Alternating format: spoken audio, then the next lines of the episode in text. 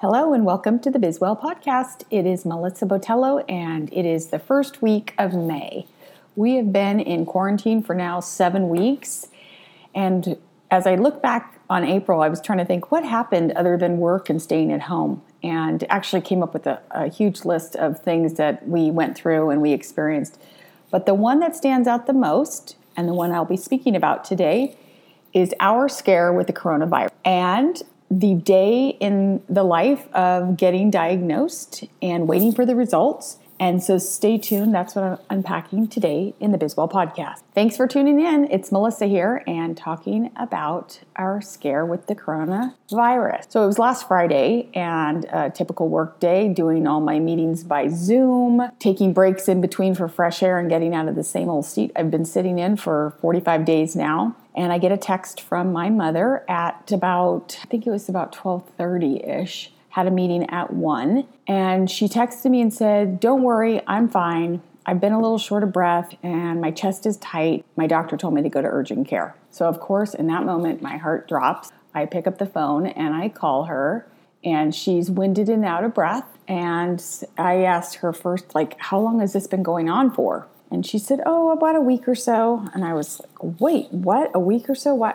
I just talked to you. Why haven't you told me? First thing, of course, my mind goes to coronavirus. She's thinking maybe it's um, chest pain. She's had heart heart attack and issues in the past. And so we talk for a few minutes and I say, I'll come over and get you. I'll take you. And she's like, Oh, no, no, no, I've got this. I'm just going to the urgent care. And I said, You're short of breath. You're having a hard time breathing. You're not going to park your car and then go in. And, and so this is where the journey begins. So her appointment at urgent care is at 1.15 and I pick her up at about one o'clock. Literally spend 10 minutes going through my calendar and canceling all my appointments for the day and meetings without much explanation. I don't want to give give this information up, so I just apologize and say I'm very sorry. I have to cancel last minute meeting. There's an urgent matter that's come up. I pick her up at about one o'clock. We drive to the local urgent care where they have it pretty dialed in. You pull into a area where someone greets you before you get to the parking lot and asks what you're here for. And my mom explains through the car door that she is uh, coming in to be chest checked for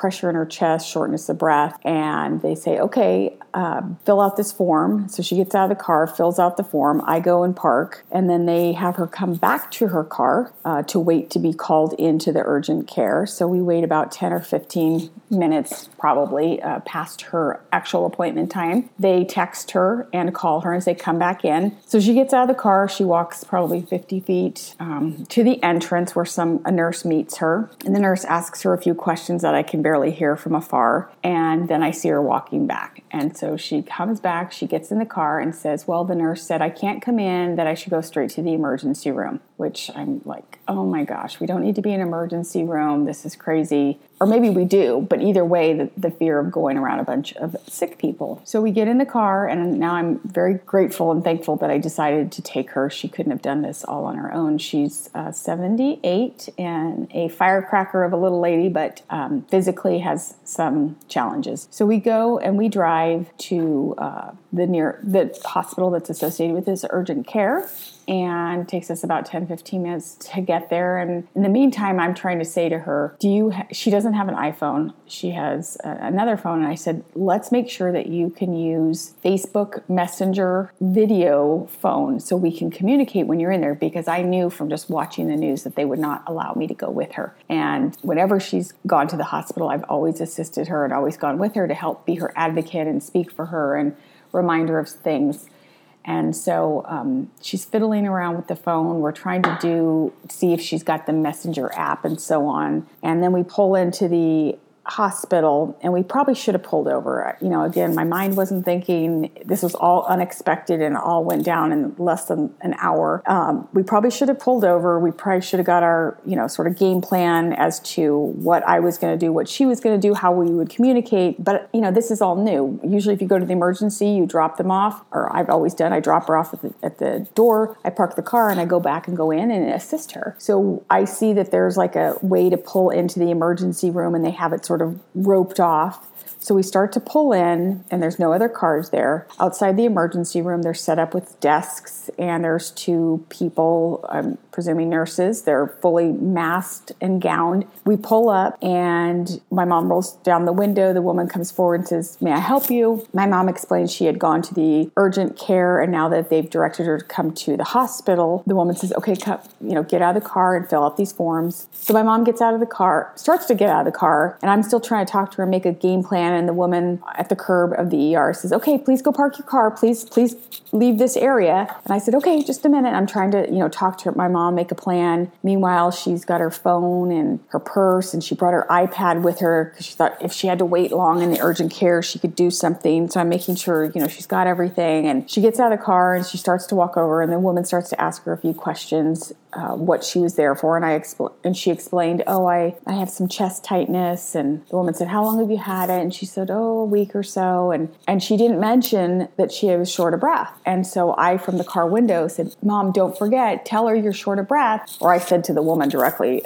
nurse, she's also short of breath. And the nurse, and I love nurses and I, all healthcare providers on the front lines, thank you, thank you, thank you for all that you're doing. You are the heroes. This nurse in particular turned around and sort of snapped at me and said, I told you, please go park your car and please leave this area. And I get it. They are under so much pressure and so much stress, and they're putting their lives in jeopardy to help others. So I get that. I guess my only message would be for healthcare providers know that families are terrified. I had expected to take her to an urgent care. Now I'm checking her into an ER and I can't go with her. So, of course, in that moment, I felt um, a little agitated, like she snapped at me, and I was just trying to help my mom and speak for her and with her. But anyway, so she um, she tells me to leave. I can't even keep stay in the car right there at the at the curb, and the wait starts. And I'm wondering what's happening inside. I don't want to text my mom too many times, you know, because she gets overwhelmed. Um, so now it's the wait has begun. It was about two o'clock when I dropped her at the curve and I went to the parking lot. Thank goodness they had a, a garage parking lot, so I wasn't directly sitting in the sun. And I sat in my car and just tried to, you know, pray and think positively. Everything was fine. I started to replay back going to the urgent care and then dropping her off. And it occurred to me, it's like she got out of the car and I didn't even hug her. I didn't even say I loved you. And God forbid, what if something happens that she's in there? And that was my last moment with her. And I didn't say goodbye. Not even goodbye. I don't need to say goodbye, but like, I love you and give me a hug. And so at about three o'clock, I'm still waiting. Uh, I haven't heard from her. So I do a Facebook Messenger video call. And uh, she did get on the phone. It was good to see her face. She said they had taken some blood work. They're looking at her heart uh, through tests and they wanted to,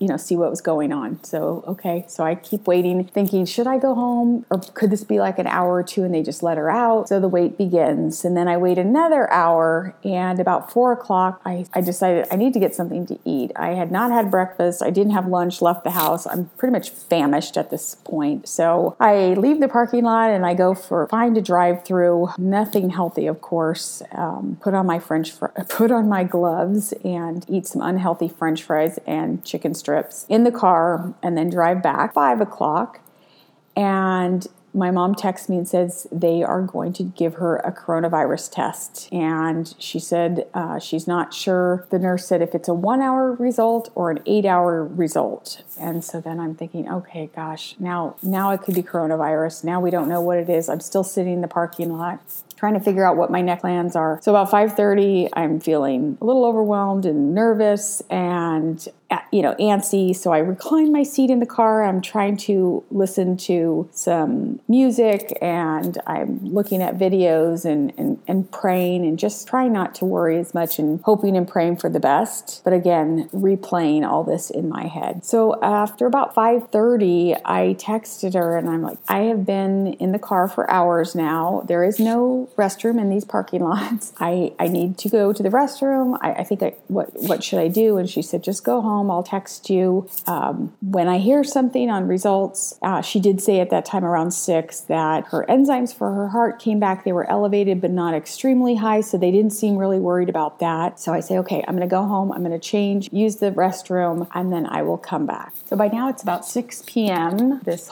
all started at 12:45 in the afternoon, and I start to drive home, and there's hardly any traffic because people are all working at home and there's no one out and about. And I reflect back to sitting in that parking lot and watching the different families as well as healthcare providers coming through the garage. I heard a woman speaking on the phone who had just come from presumably working on the front lines. She still had her mask on and she was speaking to a friend about how tough her day was and having so many people, not just with coronavirus, but other ailments and just the fear and the stress she has. And, it, you know, it really hit home. And again, I'm thinking about my mom in there. And if even if she doesn't have coronavirus, is she around all these people who do? And so I get home, I change my clothes. My son, who I love, adore, and respect, says to me, Mom, you're the best. And I know exactly what he meant. He just meant, like, thanks for taking care of my grandma and thanks for being the one in our family. And uh, that just filled me up and rejuvenated me to be able to get back and go back. Sat in the parking lot and she texted me. My mom said, We still don't have the results of the coronavirus. They won't be back till tomorrow, but they said I can go home. So be prepared in the next 30 minutes when they let me out. So I was prepared. I was in the garage waiting. She says she's coming out. So I pull around from the garage. It's dark now. She's sitting in a wheelchair. They had just wheeled her out and, and left her there, which is fine. Um, and it was a warm evening, so it was good. And just pulling up, and she was on her phone sending text messages. So I was so relieved just to see her and, and know that she was able to get out of there. So it was a long night, obviously, waiting for the results. Um, the next morning, uh, we waited, and finally, about 12 noon, I believe, thereabouts, she texted me and said, Great, the results came back as negative, no detection of the coronavirus. So, so, so relieved, so relieved that she didn't have it and doesn't. And obviously, then for me and my family were not exposed because we had been around her and I had been there with her. So we're so grateful. And um, although it was a long, grueling day and a different experience to experience healthcare in the way that it was with drive up and not being able to go in. So I wanted to share this story. One, uh, to, to let people know if and when this should happen to you or a loved one and you need to take them somewhere, be prepared. Know that you won't be able to go in. So make your plans on how you will communicate. Make a plan plan uh, or write down, which I wish I would have written down for her, not only her medications, which she has, but her symptoms. So if she gets forgetful or nervous, like, so if this should happen to you, you know, have a plan, write down what your loved one has been experiencing so they have it in writing and they can remember to share that with their provider. You know how it is when you go into an ER or doctor's office, multiple people see you and you have to repeat your story. And maybe like with my mom who's elderly, sometimes some of the details may get overlooked. So help them with a plan and how you will communicate and how you will take care of yourself because obviously it was very stressful. And you know sitting in my car alone uh, having bad thoughts of what could happen is probably not the best thing to do. So get yourself someone to talk to and or to be with um, so you're not experiencing this alone. So i pray and i hope that you and your family and friends are staying healthy and you don't have to go through this but just in case make a plan write down symptoms and things for your your loved ones to be armed with and have your support network ready should you need it. So thank you for tuning in and listening to the corona scare experience we had and stay healthy until next time. Thanks for tuning in to the Bizwell Podcast.